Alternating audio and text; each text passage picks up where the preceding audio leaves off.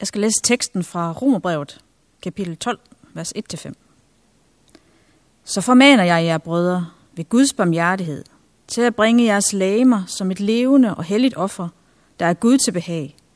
Det skal være jeres åndelige gudstjeneste. Og tilpas jer ikke denne verden, men lad jer forvandle, ved at sindet fornyes, så I kan skønne, hvad der er Guds vilje, det gode, det som behager ham, det fuldkommende. Hvert år tog Jesu forældre til Jerusalem til påskefesten. Også da han var blevet 12 år, drog de derop, som det var skik ved festen. Da påskedagene var omme, og de skulle hjem, blev drengen Jesus i Jerusalem, uden at hans forældre vidste det. I den tro, at han var i rejsefølget, kom de en dags rejse frem og ledte efter ham blandt familie og bekendte. Da de ikke fandt ham, vendte de tilbage til Jerusalem for at lede efter ham der. Og efter tre dage fandt de ham i templet, hvor han sad midt blandt lærerne, lyttede til dem og stillede dem spørgsmål. Alle, der hørte det, undrede sig meget over hans indsigt og de svar, han gav. Da forældrene fik øje på ham, blev de slået af forundring, og hans mor sagde til ham, barn, hvorfor gjorde du sådan mod os? Din far og jeg har let efter dig og været ængstlige, men han sagde til dem, hvorfor ledte I efter mig? Vidste I ikke, vidste I ikke, at jeg bør være hos min far? Men de forstod ikke, hvad han sagde til dem.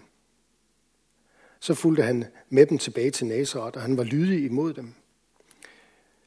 Hans mor gemte alle ordene i sit hjerte, og Jesus gik frem i visdom og vækst og yndest hos Gud og mennesker.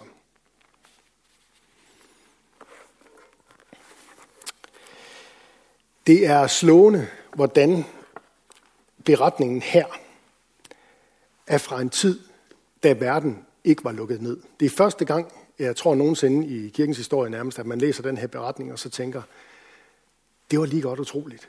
Der var verden ikke lukket ned dengang. Der kunne man rejse frit. Det kan vi ikke i dag. Man kunne tage på festival, fordi den her påskefest, det var i virkeligheden en kæmpe stor festival i Jerusalem, en religiøs festival. 10.000 vis af mennesker, der samledes på meget, meget, meget lidt plads. Og jeg skal lige sige, det er ikke nogen overraskelse for nogen af jer. Det kan vi ikke i dag. Man kunne gøre dengang, hvad der var skik og brug, som der stod. Det kan vi ikke i dag. Tag noget så simpelt, bare noget så simpelt som en, øh, en børnefødselsdag i dag. Man kan ikke engang invitere venner eller familie til fødselsdag. Før i tiden kunne man mødes til gudstjeneste uden tidsrammer og myndighedsadvarsler og regeringsordre om mundbind og sprits. Man spørger sig selv, hvad er det dog egentlig, der sker i disse tider?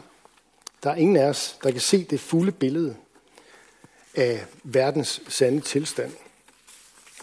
Men i Bibelen, som vi tror i kirken, er Guds ord, der finder vi altså de her mærkelige beretninger, de her ejendomlige beretninger, som peger os i en bestemt retning, som peger os i retning af en forståelse af, hvem vi mennesker er, hvad for en verden det er, vi lever i, og hvem den Gud er, som har skabt os og den verden, vi lever i. I julen, der blev det tydeligt for os, at Gud er blevet menneske i skikkelse af Jesus. I dag, for at forstå Gud, så må vi forstå mere af, hvem Jesus er. Og i dag, der møder vi ham altså som 12-årig, som teenager i templet. Og i dag der lytter vi også til de første ord, vi har refereret i Nytestamentet overhovedet af Jesus.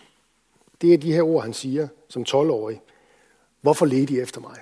Vidste I ikke, at jeg bør være hos min far? Det er de første refererede ord, vi har overhovedet af, af Jesus. Det han siger, det er til sin far og mor, I behøver ikke at være urolige. Jeg har haft en en åndelig oplevelse af at være her i templet. Her er jeg kommet hjem. Her er jeg tæt hos min himmelske far. Her fornemmer jeg Guds nærvær. Det oplever han på en særlig måde i templet, og det oplevede man dengang på en særlig måde i det her store tempel, der var i Jerusalem. Rabbinerne, de jødiske lærere, de sagde på det tidspunkt øh, omkring det her tempel, som Herodes den Store havde bygget, at den, der ikke har set Herodes den Stores tempel, har aldrig nogensinde i sit liv set en smuk bygning. Det var et af verdens vidundere. Helt formidabelt. Når man tager, hvis man tager til Jerusalem, ikke i dag, men en gang i fremtiden, vi må jo ikke rejse mere, men en gang i fremtiden, hvis du kommer der ned, så kan du se øh, det, der hedder grædemuren. Og det er egentlig bare øh, ydermuren, der omkransede selve tempelpladsen. Det er de sørgelige rester, der er tilbage, efter at templet faldt i år 70. Vi har jo ikke længere templer i dag. Men hvad er det så for noget? Hvordan skal vi så overhovedet fat og forstå det her med den her tiltrækningskraft, som templet havde på Jesus og på hans forældre, der har været deroppe år efter år for at fejre påskefest. Hvordan skal vi forstå det? Sagen den er, at templet er noget, Gud har befalet Israels folk, at de skulle bygge. Og der er en, en forløber for templet i en sådan form for, et form for transportabelt tempel. Vi møder det i Mosebøgerne, og jeg har taget et par, et par skriftsteder med her, øh, der siger noget om det, for at vi lige kan få det, den her sammenhæng. For det første, så siger Gud til Israels folk i 2. Mosebog, sådan her, til folket, de skal lave mig en helligdom, så vil jeg tage bolig hos dem.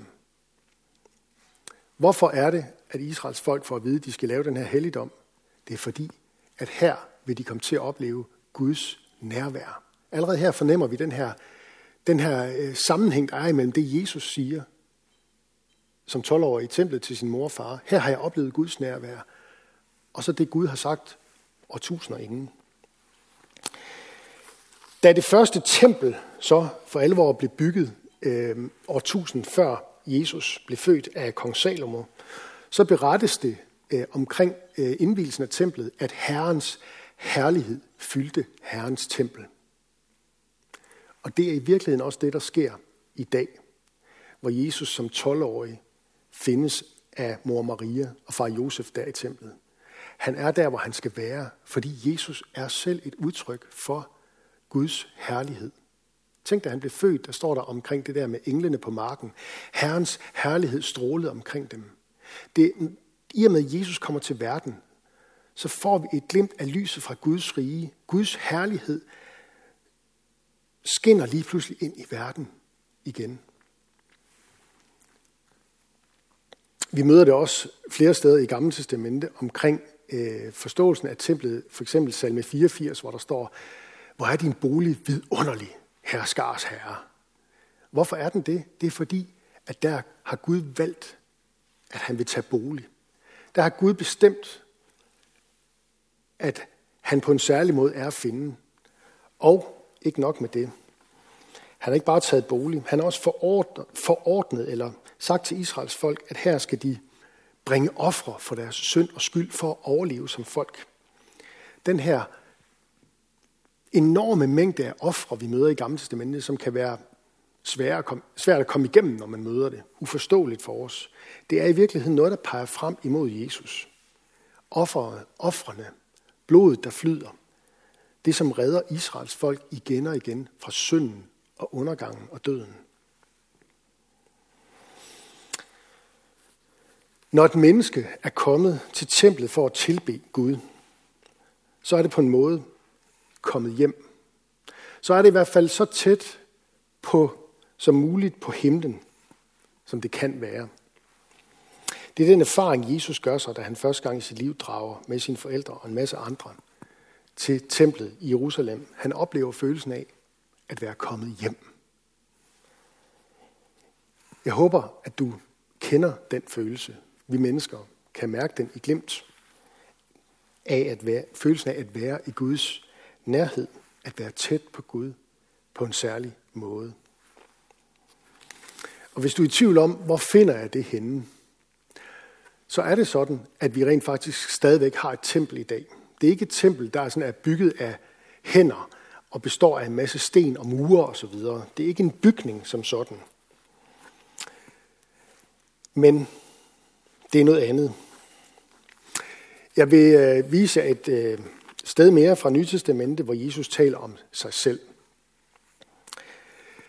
Han siger sådan her, Johannes, øh, nej, det er ikke Jesus, der taler om sig selv, det er Johannes, Johannes, evangelisten Johannes, der taler om Jesus. Han siger sådan her, at ordet blev kød og tog bolig i blandt os, og vi så hans herlighed.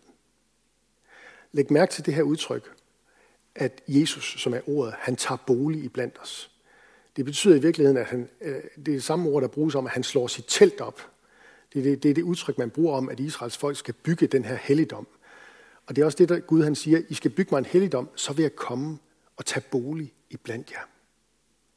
Det peger alt sammen i det gamle testamente frem imod Jesus. Jesus han er nu vores tempel, han er vores offer, han er vores præst, han er et udtryk for Guds herlighed. Gud tager stadig bolig på jorden, og mennesker kan stadig møde ham og komme helt tæt på.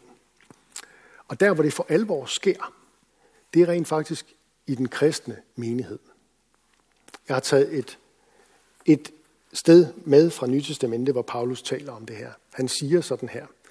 Ved I ikke, siger han til menigheden i Korinth, ved I ikke, at I er Guds tempel, og at Guds ånd bor i jer? Den kristne menighed er Jesu krop, Jesu læme på jorden, for at bruge et gammelt ord. Men Jesu krop, det er den kristne menighed nu. Og derfor er den som sådan også et tempel for Guds ånd, som bor i vores hjerter ved troen på Jesus. Og det får konsekvenser for, hvordan vi må se på hinanden i menigheden, og hvordan vi prioriterer vores liv. I det hele taget tænkte jeg i ugens løb over det her ord hinanden. Det er det stærkeste ord, der bruges i Nyt Testament om den kristne menighed. Elsk hinanden, forman hinanden.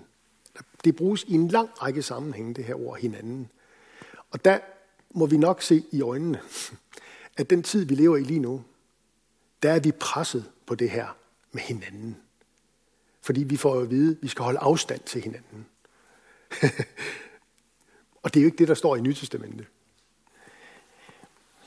Her er vi presset, fordi vi mærker følgerne af den her påtvungne afstand til hinanden.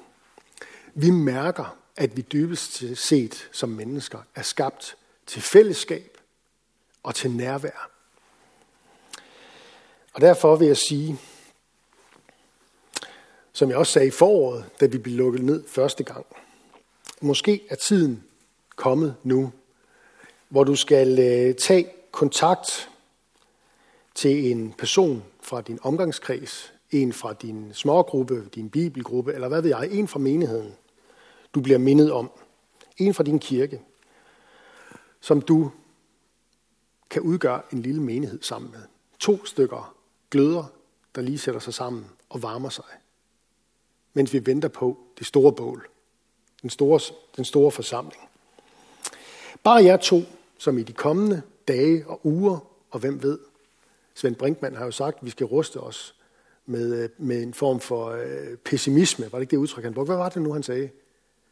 Han, han talte om, en, øh, en, øh, at man ligesom har, øh, man går ind lidt forberedt pessimistisk og ser på tingene, fordi så kan man kun blive positivt overrasket på et tidspunkt. Ikke? Så det kan jo være, at det var ikke bare dage og uger, men måneder. Men at vi sammen to og to, det kan være over telefonen, at vi forpligter os på hinanden. Det kan være over nettet. Det kan også være, at vi går sammen. En lang tur, to og to, hvor vi samtaler, hvor vi ser hinanden i øjnene, hvor vi sætter os sammen på en bænk og beder sammen, beder for hinanden. Så lad det være jeres gudstjeneste, mens vi venter på og længes efter igen at kunne se hinanden og være sammen, lytte til hinanden i det store fællesskab. Lige nu, der lever vi af evangeliet om Jesus. Vi bærer de gode nyheder med os, så sandt som at Guds ånd er i os, og vi er hans læme, og vi er et tempel for ham. Og derfor er det Jesus og de gode nyheder om ham, og ikke alt muligt andet. Ikke vores medfødte religiøsitet, som ligesom siger til os, du skal gøre sådan og sådan og leve op til, for at Gud han holder af dig. Eller demokratiet og ytringsfriheden og politikerne og hvad ved jeg. Det er ikke dem, der skal forvandle vores liv og vores hjerter, så sindet fornyes så vi kan skælne, hvad der er Guds vilje. Det er Jesus og evangeliet, der kan gøre det, og ikke nogen anden. Og når vi bærer Jesus med i vores hjerte og med i livet, og lige nu bliver det jo så to og to, måske, så er vi beredte til at møde spørgsmål og udfordringer og lidelser og glæder og hvad det nu er, fordi vi ved, at Jesus han er til at stole på. Og nu skal det her ikke være en nytårstale, men jeg har brug for at sige til jer, at hvis alt andet glipper i 2021, så kan vi stadigvæk stole på Jesus. Hvis du i år skulle løbe ind i dit livs nederlag, ja, så er Jesus der stadigvæk. Og hvis vi tager de pessimistiske briller på, tænk, hvis vi kun har set begyndelsen af coronaen. Tænk, hvis tingene først skal til at eskalere nu for alvor. Tænk, hvis verden for alvor begynder at opføre sig helt uforudsigeligt og endnu mere katastrofalt end det, vi har oplevet indtil nu. Ja, yeah. så er Jesus der stadigvæk. For dig. Og for din næste. Og Jesus, hans kraft, hans magt, den er uendelig. uendelig. Hans godhed, den er uden grænser. Hans løfter om, at enhver, som tror på ham, skal leve, om han end dør, de står stadigvæk ved magt. Sådan er Jesus. Og det er, hvad vi som kirke er kaldet til at dele med hinanden og indrette os på. Det faktum, at døden er en fjende, at sygdom er fra den onde og skal bekæmpes, at synden river og flår i os, i vores hjerter, og alt det, det har vi brug for en anden magt end den kraft, vi finder i os selv til at blive reddet fra. Og den anden magt, det er Jesus, som er Guds søn og verdens frelser. Det betyder også din frelser og bror for dig. Det var med den her tillid til Jesus, at den kristne tro spredtes rundt i verden i begyndelsen. Og det er den her tillid til Jesus, som du og jeg inviteres til at leve livet videre på. Kristen tro, kristendom, det er at stole på Jesus. Også når vi ikke helt forstår, hvor han er henne, hvor han er på vej henne. Når vi mister ham af syne, hvor er han henne? Så kan vi stole på, at Gud i skikkelse af Jesus, han er at finde. Og du finder ham i Guds tempel. Du finder ham i den kristne menighed. Og der kan du stole på, at det Jesus har gjort, det er alt, hvad der skal til, for at du kan leve frit midt i en verden, der er præget af kaos. Så må 2021 være et år, hvor du får lov til at undre dig over Jesus, og forundres over Jesus, og glæde dig over Jesus. Glæde dig over at være menneske og være kristen. Sådan at du med Paulus' ord forvandles det var det udtryk, Paulus, øh, øh, øh, Louise øh, læste op før fra Paulus brev til romerne, at vi forvandles, og sådan at vores sind fornyes, så vi skønner, hvad der er Guds vilje. Og hvis, for hvis du vil vide, hvad der er Guds vilje med dit liv, så er der ikke nogen vej udenom Jesus. Han er så til gengæld også vejen og sandheden og livet midt i en verden præget af kaos. Lad os bede sammen. Jesus, vi takker dig for i dag. Og vi takker dig for det kristne fællesskab og for din kirke. Også på den her, en dag som i dag, hvor vi er forhindret i at mødes ansigt til ansigt.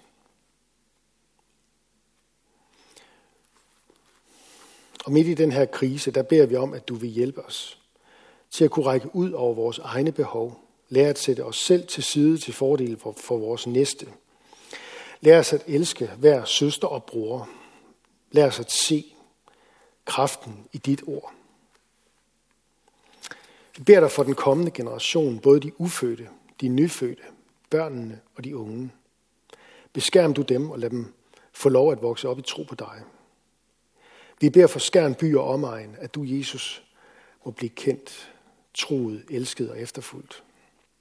For vores familie, venner, naboer, kolleger. For alle, som er ramt af forsamlingsforbud og som savner nærvær og fællesskab. Vi beder dig om, at du vil være nær hos alle os, der er ramt af ensomhed, sygdom og andet. Giv os mod til at være til stede for hinanden på nye måder, nu hvor vi kaldes til afstand. Og giv os hver især visdom. Og giv sikre hænder til de af os, som arbejder med at lindre smerten hos de syge. Vi vil hver især bede en bøn for et menneske eller en situation, der har brug for Guds hjælp. Lad os være stille et øjeblik.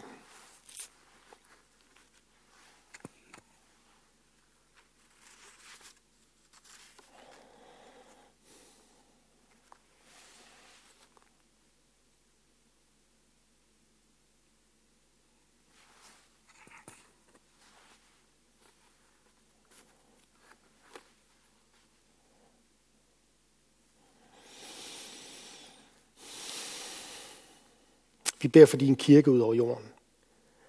Lad de kristne vise mod og gøre en forskel for mange i den usikre tid, vi lever i.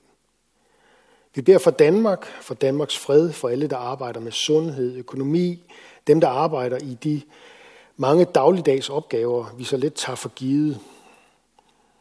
Dem, der producerer mad til os, dem, der transporterer den, osv. osv. og sælger den opgaver, som nu for tiden træder tydeligt frem som Guds gave og Guds velsignelse for os alle sammen. Gud, vi tror, at du har skabt os, og at i enhver opgave, hvad enten det er på arbejdspladsen, eller i hjemmet, eller i vores fællesskaber og menigheder, i enhver opgave, der er du usynligt til stede og giver os vores daglige brød, vores sundhed og vores kald til at elske vores næste. Vi beder for alle, der i dag er blevet betroet særlig magt og autoritet, Hjælp dem til ikke at misbruge den voldsomme koncentration af magt, der samler sig lige nu hos vores politikere, men hjælp dem og os alle til at værne hinanden mod uret og vold. Vi beder om, at evangeliet, de gode nyheder om dig, Jesus, er der må få fremgang i Danmark. Vend vores hjerter til dig. Vi bekender vores medansvar i kirkens og folkets forfald. Vi bekender vores mangel på tro, lydighed og kærlighed. Giv os mere af det, Jesus. Mere tro, lydighed, kærlighed. Vi beder om, at de gode nyheder om dig som verdens frelser må sprede sig blandt denne verdens muslimer, så de omvender sig og lærer dig at kende som den eneste sande Gud. Og vi beder om, at den tid snart må komme, hvor de jødiske folk ser dig som Messias og omvender sig i glæde. Vi beder om Jerusalems fred i dit navn, Jesus. Vi længes efter nærvær, efter dit nærvær og efter hinanden. Og Jesus, vi beder om, at du snart vil komme i magt og herlighed og synlighed og gøre alting nyt. I dit navn. Amen.